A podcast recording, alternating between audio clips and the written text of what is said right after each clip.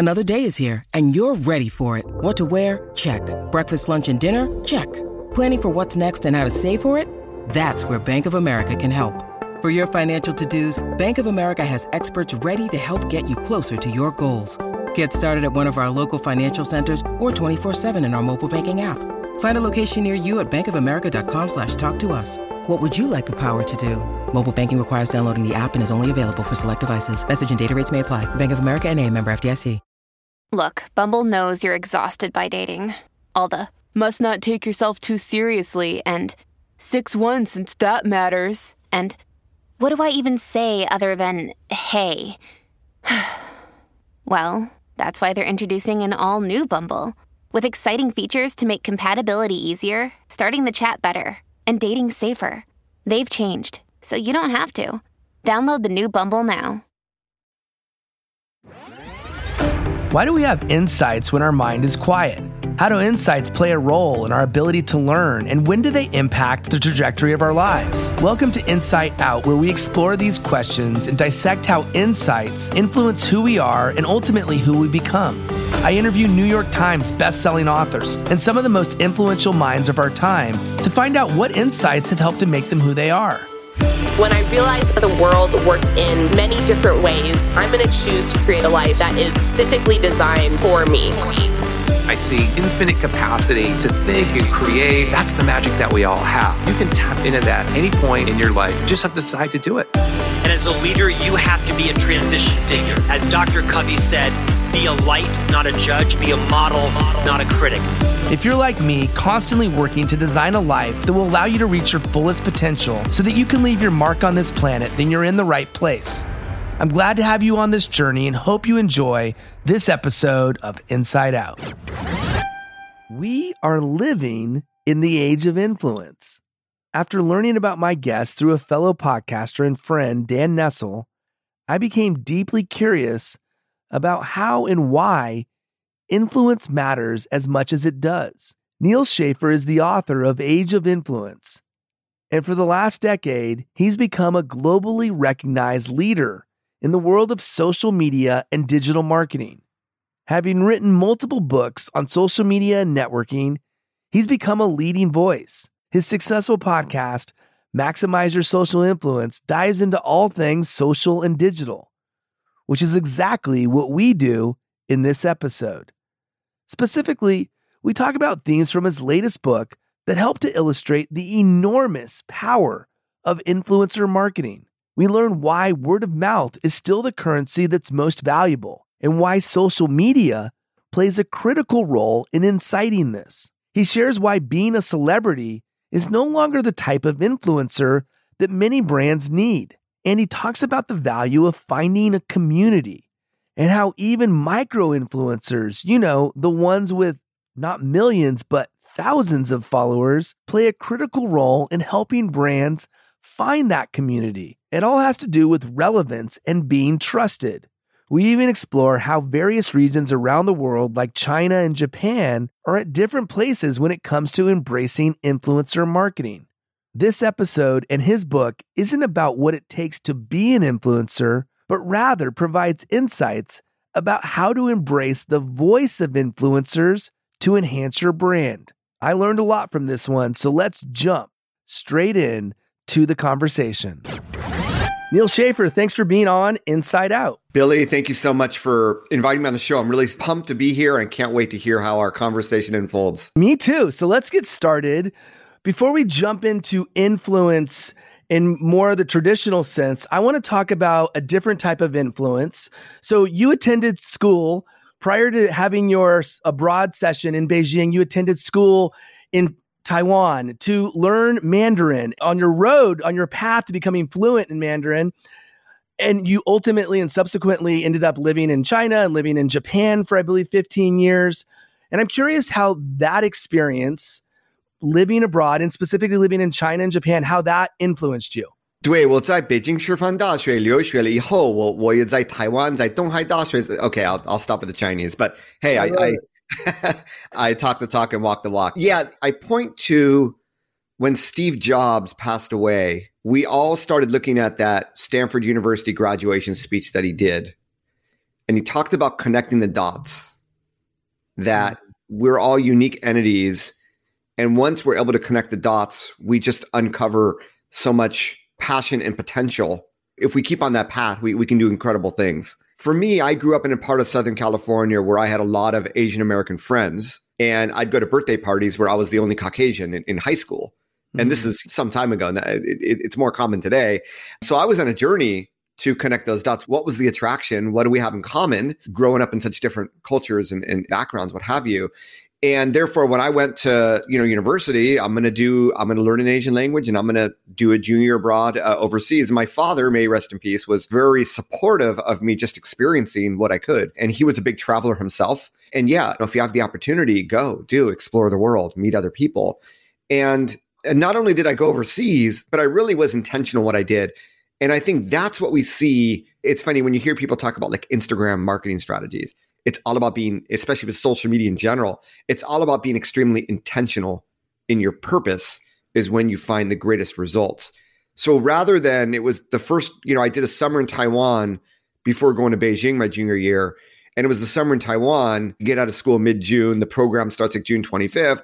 And then there's July 4th, the July 4th weekend. So all the American students were all out partying because in Taiwan, it was very easy to, to go to a bar and, and order alcohol, what have you.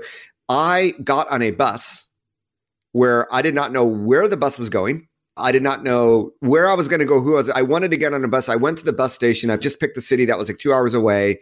And on the bus, I ended up talking to the person next to me. And obviously, she spoke a little bit of English, but was mainly Chinese. And that night, I'm in a dormitory in a Tainan University speaking with a Jordanian foreign exchange student and drinking Arabic coffee and spending the whole night talking about politics and cultures in China, what have you. So it was really the intention that I had of not just learning the language, but immersing myself in meeting new people and immersing myself in, in foreign cultures. And that, you know, when I graduated, I decided I was going to start to work in Japan and I had picked up Japanese my senior. I won't say picked up. I, I still had a lot to learn, but I thought, you know, if I live overseas, every day I'm going to learn something. And if I worked in the United States, I, it just would not give me the same opportunity to every day enrich who I am.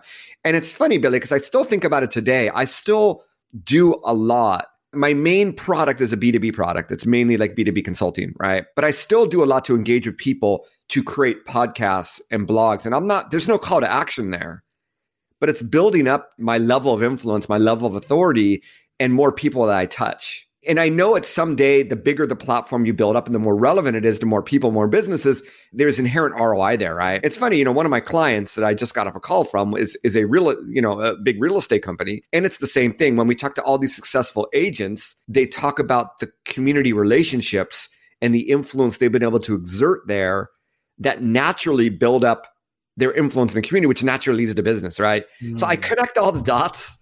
And I think that my experience learning Chinese and, and all has this unifying approach. And, and therefore now I go back to think about what I did before, why I did it, why I do now, why it makes sense. I don't know how much sense I'm and I, I know that I probably gave you more than you were asking for, but everybody listening, you know, I think we all have a chance for success, but we got to be, everybody talks about the word authentic.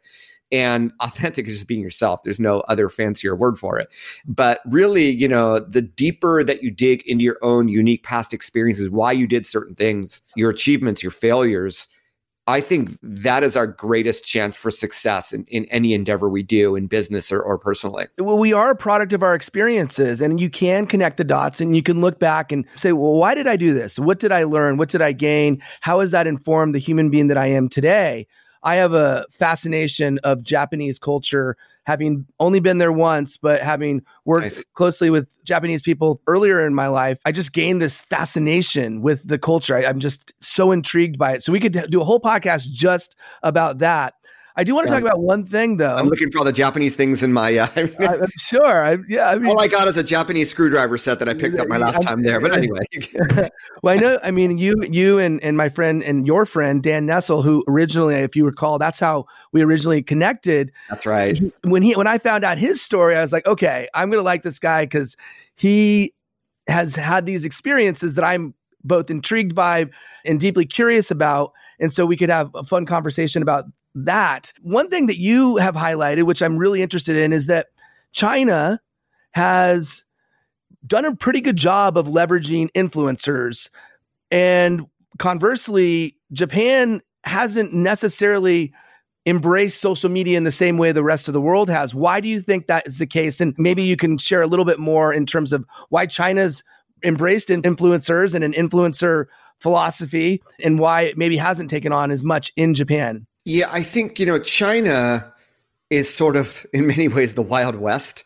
But the thing about China is when I was a foreign student there, there were no phones. Very few people had phones.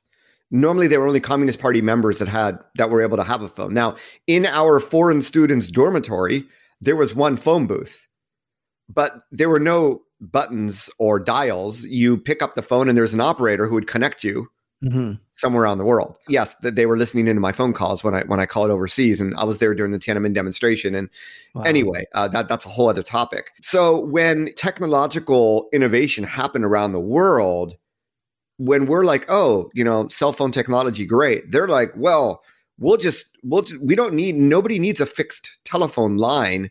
We'll just go directly from where we are now to cell phones. We'll just mm-hmm. bypass sure. you know, 50 years of, techn- of, of technical innovation mm-hmm. because, because of what we have. And they've been able to do that. And their society has been structured around really technology innovation first. We any Chinese that I talked to at the time, and it's funny because when I meet Chinese now and I tell them I was in China at that time, they go, "Oh, we were so poor then." But even when they were quote unquote poorer than they are today, there was this cultural and it's part of their education, what have you, that we were number one before, we're going to be number one again. So they want to be the, the most technologically advanced country in the world. And that's what really drives them. That's what drives their society, right? That's what drives their economy. So because of that, they went directly into digital, right? Mm-hmm. And you hear about with, with coronavirus, they have location based apps, QR codes. They built like a national app with contact tracing. And if you want to go into a store, you need to show your app and you need to make sure you have a green light, which means you weren't exposed to someone that had coronavirus in the last four. I mean, there's also this on the flip side about privacy. Because it is a communist society, they, they can do that. And is it good or bad for the people? It's a whole other topic of discussion. But mm-hmm. because of that, and because they are so digital first, it allowed and the other thing is that what I find working with Chinese companies is they never really did social media. So they would rather just work with influencers to bypass their own social media. Mm. If that makes sense. And it's yeah. a very, very different than Japan, which is still one of the most traditional societies in the world. People still buy newspapers, people still buy magazines. If you go on a train, you'll see plenty of people that still read traditional media. Television, it's all still very much controlled by traditional media meaning if people are still consuming things traditionally, it's harder for people outside of that, which is digital and social media, which is where influencers play, to really have more and more influence. Now, more and more people do. And I think in, in Japan, we're starting to see the emergence of YouTubers that have gone on to be celebrities. We don't see that with Instagrammers as much yet or with other networks. So it's a combination of how prominent you know, digital media, I believe, is in their society as number one. The social networks they use is number two. And that's explained why Japan has really been a little bit behind. In fact, if you were to look at in a- Asian countries, how many hours per day do you spend on social media? You'll see Japan is quite behind, mm-hmm. especially when you compare them like Southeast Asia. I mean, Philippines, I think, is number one, but but they're almost behind every country because traditional media still people still consume a lot of that, whether it's traditional TV or newspaper magazine. So so yeah, every country is very different. And when you think about China and Japan, they have their own unique social networks. Japan has Line, China has WeChat, mm-hmm. and China has a whole host of others. So, yeah, I mean, every country is different. So, if you want to do things internationally, the net net is you got to work with a local partner. Yes, I know with Facebook, you can advertise to China, you can advertise to Japan, but you're really not going to be successful unless you work with local partners there. And influencers obviously are great local partners to work with, especially in China, because there's so much manufacturing in China.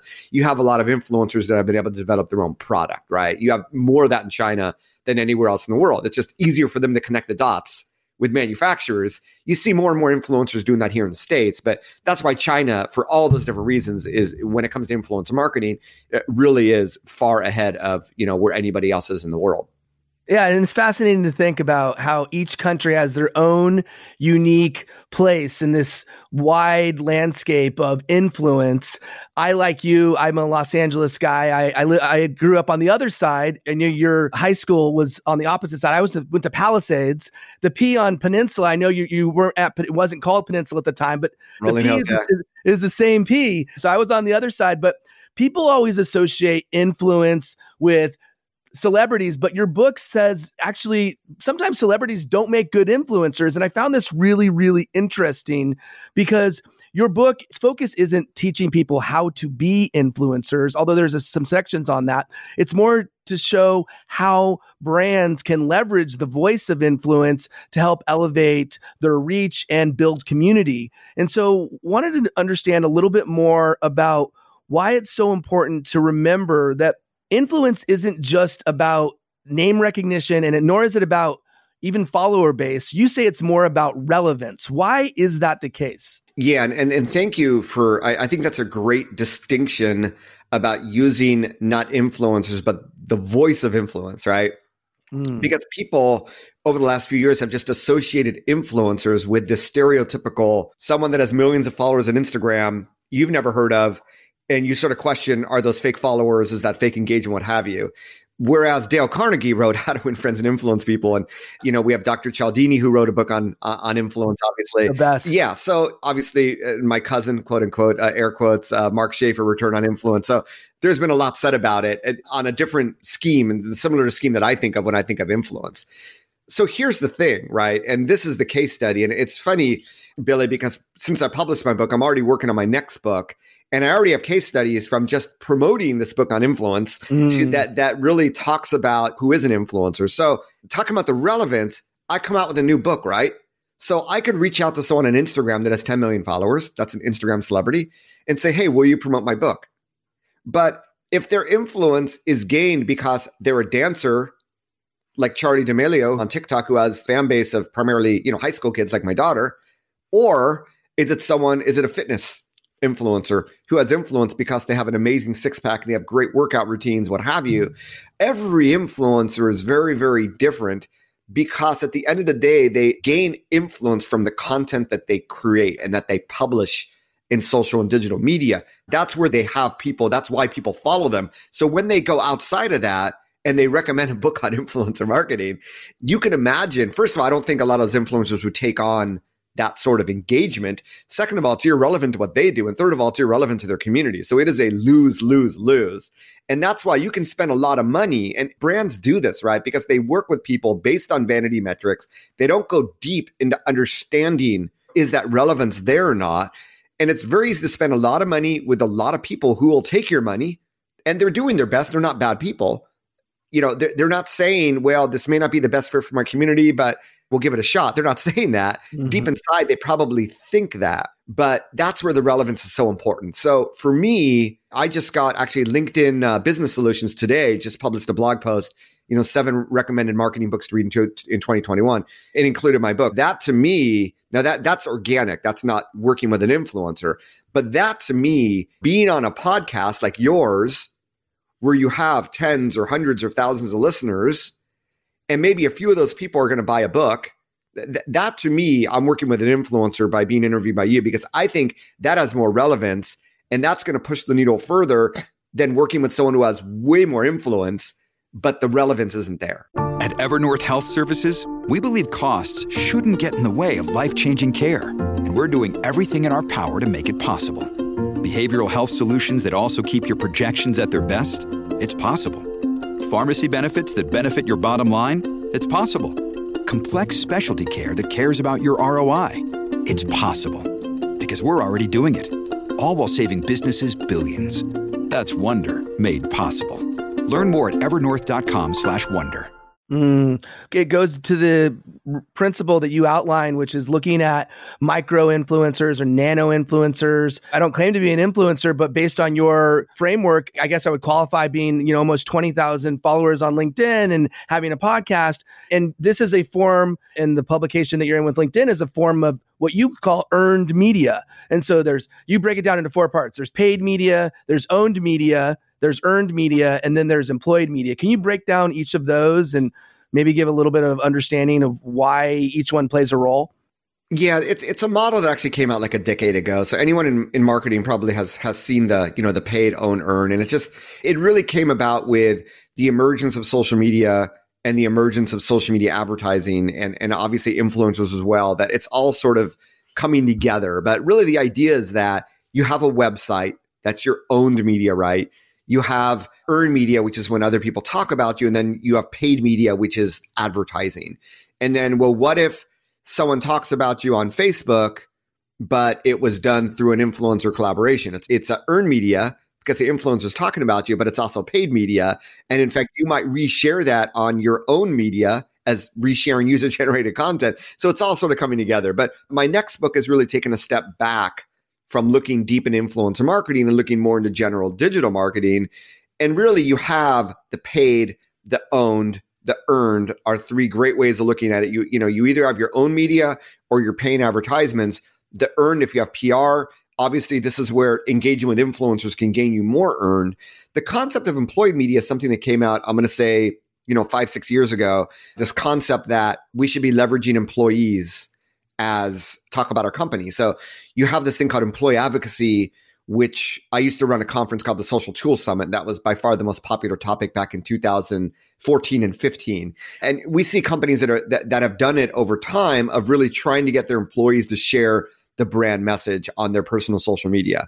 And when you think about it, there's huge potential. So in my book, I talk about employees as being another type of influence, right? They like, know, and trust your brand, and some of them can be quite influential. And, and finally, the reason why these employee advocacy programs didn't work is that employees were not treated as if they were influencers. They were treated as if, well, why wouldn't you share our content that is self promotional? And why wouldn't you spam your network with it? And nobody wants to do that, right? Right, right. totally. So, so, it's very encouraging. And this is what I talk about in my book that Walmart just last week launched a employee influencer program. I think it's 500 of their employees that are somewhat active on, on TikTok or Instagram, what have you. And that's more of what I'm talking about. Well, if you're going to reach out to other people to collaborate, to get more word of mouth for your brand and social, why wouldn't you start with the people that already like, know, and trust your brand, right? Mm-hmm. And this is where I bring together in the concept of influencer marketing, not the people that we think about when we think of that term, which is people that we don't know, they may not know us, they may have never even heard of our company, and focus first on people that already know us, your employees, your customers, your followers, even people that mention your company or, or, or your product in social media. It's an inherently not only is it more authentic because when people talk about your product you want them to be actual users of your product but it just it deepens the relationship. It builds that word of mouth i think in a more sustainable way than a one-off with an influencer paying a lot of money. It's it's a one-time transaction. So then when we get back to everything the way i like to look at organic getting back to the original question organic paid and earned i think it really comes down to organic and paid. The earned is really influencer marketing.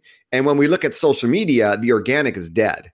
Mm-hmm. it's all becoming paid so instead of shifting your budgets purely into paid social, create one of these influencer programs, invite employees, customers, brand ambassadors. In essence, should replace your organic. In fact, you know, I look at the Disneylands, the Ritz Carlton hotels, the Maersk shipping lines, all these companies, their Instagram is 100% user generated content, right? right?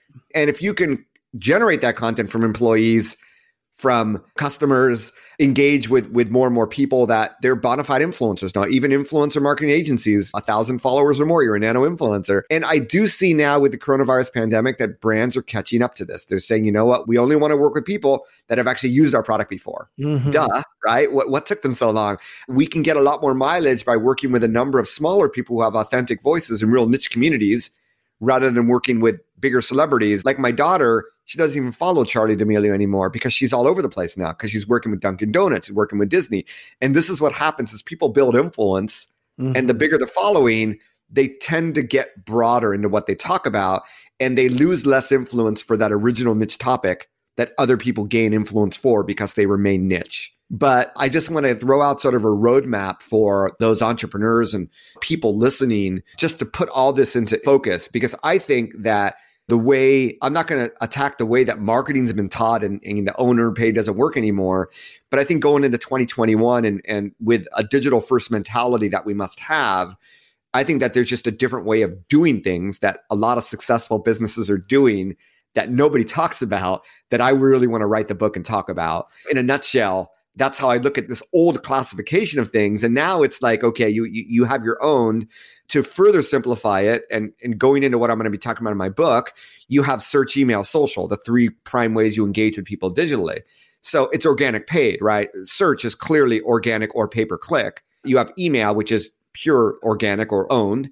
And then the social, I, I, you know, I talked about it with you, but there's also this this notion that you can get earned for SEO by developing relationships with other websites, right? Mm. For for generating backlinks and what have you. So for me, it's less about own, earned, and paid, more and more about things like influence, engagement, content. Uh, this unique recipe of things that I think every business needs to be successful going forward. It's non-linear, right? Uh, yeah. People are just all over the place, but the one common thing is it's all digital.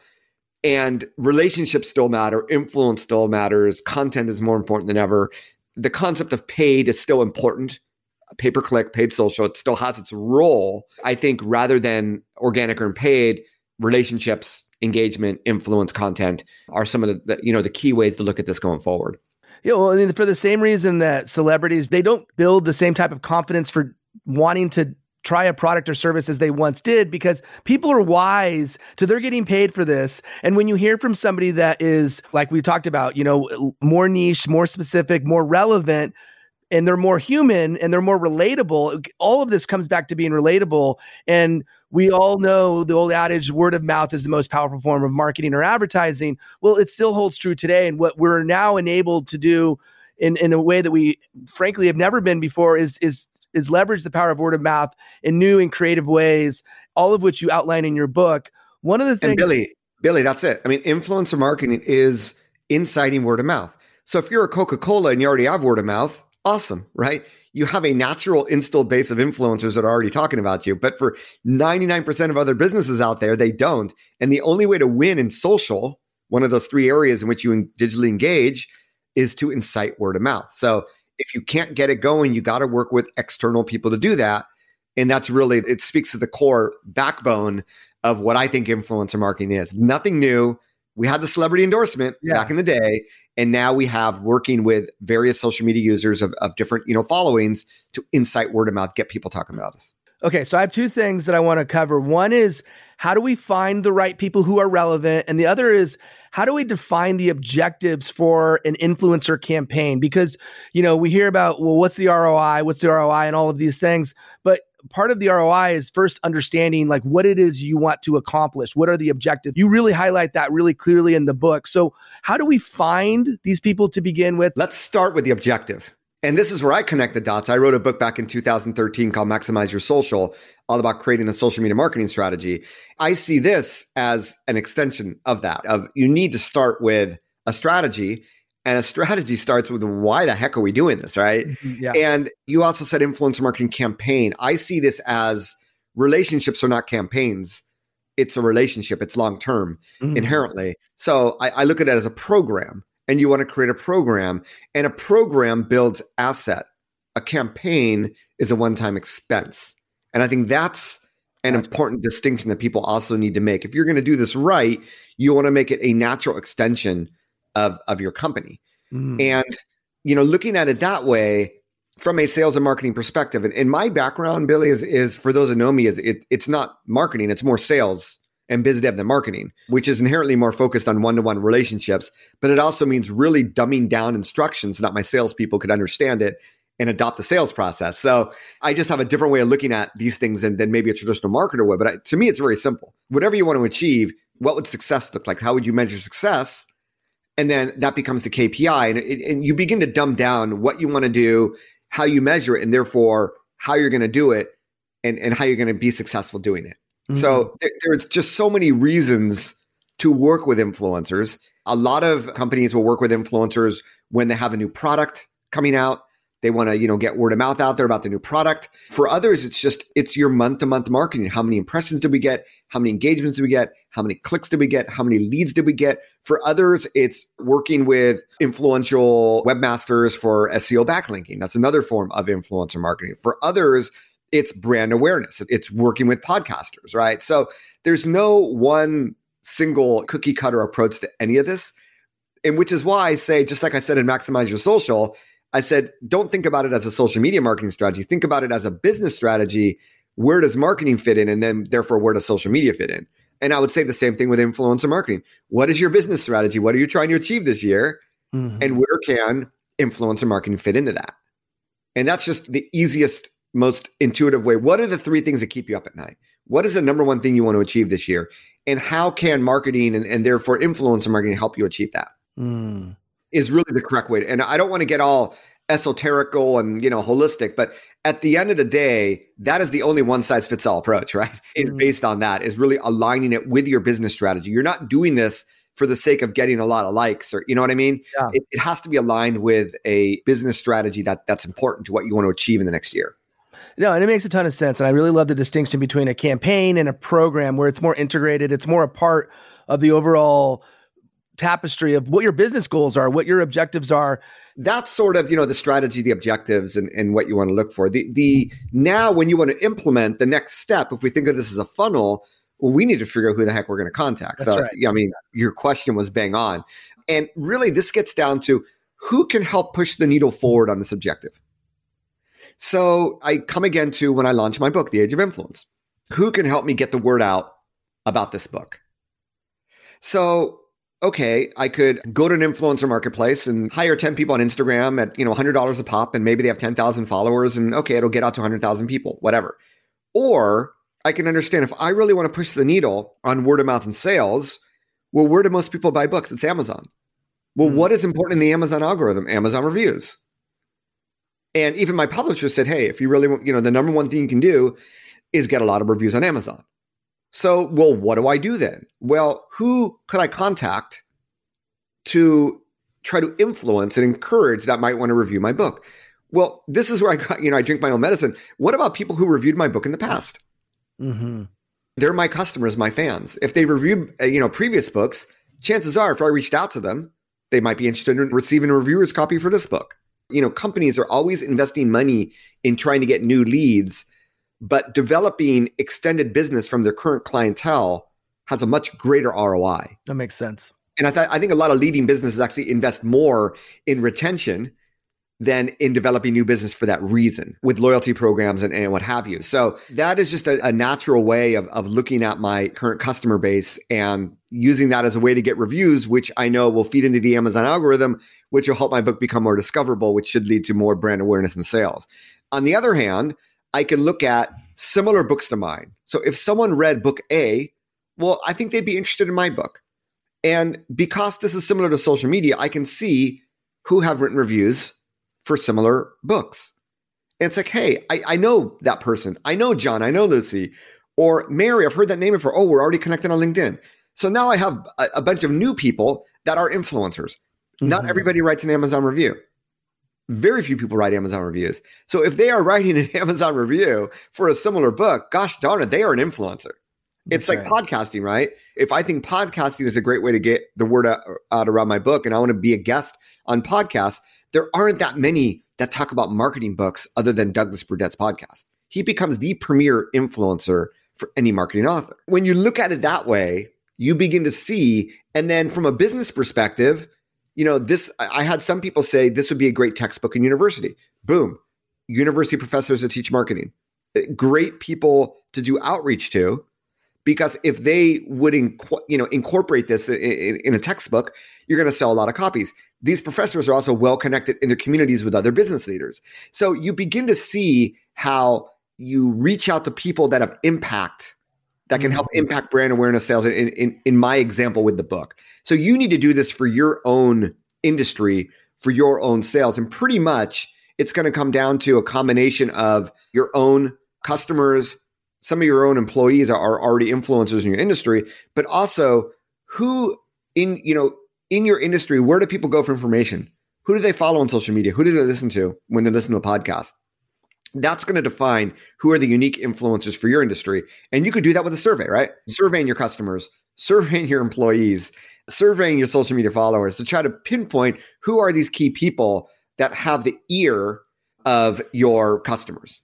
And, mm. and and once again, you know, we can go even further on tapping into your customers, your email database, your social media followers. There are tools being developed that actually help you do this One of my clients, I had I introduced a tool to them they used, and they're like, holy smokes, there's a verified Instagram user, 150,000 followers, that's already our customers. They don't follow us on social media. They've never talked about us on social media, but their email address is in our customer database. And we can append that email address with social media data to bring one on one together. So I think marketing is inherently one to many. I think success in influencer marketing gets down to one to one and really building it. And for my sales background, building the CRM of your customers, followers, everyone out there and and really connecting those dots and finding the hidden influencers that already exist in your company, in your customers, in your email database, in your followers. And that right there is the reason why your approach works. And and my last question to you really ties back to something that is near and dear to both of us because I also have a sales background. Is it's it's the personal side. I think you highlight that the one of the biggest mistakes brands make is to treat influencers not like human beings. Part of the reason why influence matters is that brands can't they struggle being human because they're not. They struggle being relatable because they're not. So the trust factor has to be there. And you you said it's a program, so it's a long term vision what can a brand or anyone that is in charge of developing a, an influencer program what can they do to make sure that they have the type of relationship that will build trust between them and the influencer which will ultimately lead, lead to trust between the influencer and all the customers man so I, I think that you should be building a program and maybe there's another chapter i could add to the age of influence you know if and when there's a revision of really creating this program and I think that the program has two sides to it. I think that the main, if we're thinking of early adopters of the program, I'm thinking number one, employees, including, you know, your marketing people, if you're B2B, your salespeople, they monetize their influence literally with their bonuses. Starting with the employees and then starting with the customers, especially those that already talk about you in social media, if, if those exist.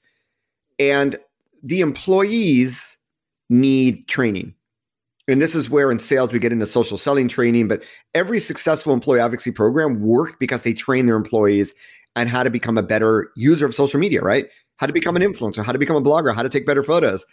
And I think the customers, on the other hand, they want to get access to more of the company, more products, more support, more exclusive opportunities. They want to peek behind the curtain, see what it's like to work there, or meet your people in R and D, whatever it is. Right?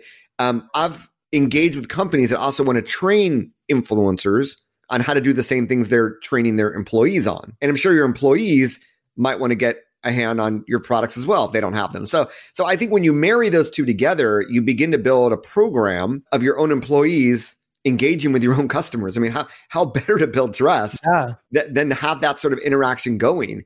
And I think it's orchestrated by a department, which is is probably marketing, could be PR, could be corporate communications, but really starting with uh, at this point, if you're if some of your customers are already nano or micro influencers, they have more than likely already been approached by brands. It's really, and I talk about this in the book, an open-ended conversation. How can we, you know, we want to build this program, we want to help you, we want to help train you. If you're interested in it, we want to help give you access to product. We want to help you become more influential. Right? Imagine if all your brand ambassadors became bona fide influencers. That's really the approach. And it's really an open ended. Everyone's going to have a different answer because we're all human beings you know, in sales, what's in it for me? Well, that, you know, you ask 100 influencers what's in it for me. And yes, money is an important part, but it's not just money. It might be product, it might be exclusive experience, it might be, I'd love to get a shout out on Instagram or I'd love to get a backlink to my blog, right? It's, I'd love to speak at your next event or your next webinar. It's all over the place. So you only uncover that when you have mm-hmm. those individual conversations. Once you have those conversations and you build a program around that, that's when you have a one to many. But until then, I recommend you start with a small group and really build from there. And it should be an organic entity, not something, I mean, when you activate influencers as part of a long term program, the activation is more of these short term campaigns where you have these specific objectives. So if you have 50 influencers, maybe you only reach out to 10 people that are really good at something for this activation. So that's where you have the concept of in marketing, we have campaigns. I get it, right? We want to put emphasis on certain things. So you have a broad program that you're constantly engaging with, inciting word of mouth, while you have these short term needs where you're reaching out to subsets and working together with them. And over time, you realize the influencers that that perform better, that create better content, that are truly more invested in the program. And then there will be some that just didn't invest any time. And you know what? A year from now, you you bring in fresh blood. And maybe mm-hmm. those other people you lower to another level where, hey, we'll keep in better touch in the future. So that to me is like the ideal what a program would look like and what a long-term investment, the, the combination of long-term building asset with short-term activations if I was VP of influencer marketing for a brand, that is the exact approach I would take. And, and hopefully everybody listening will, yeah. Uh, will understand that and take my advice. Well, this has been a masterclass, my friend, and I'm so grateful for your time.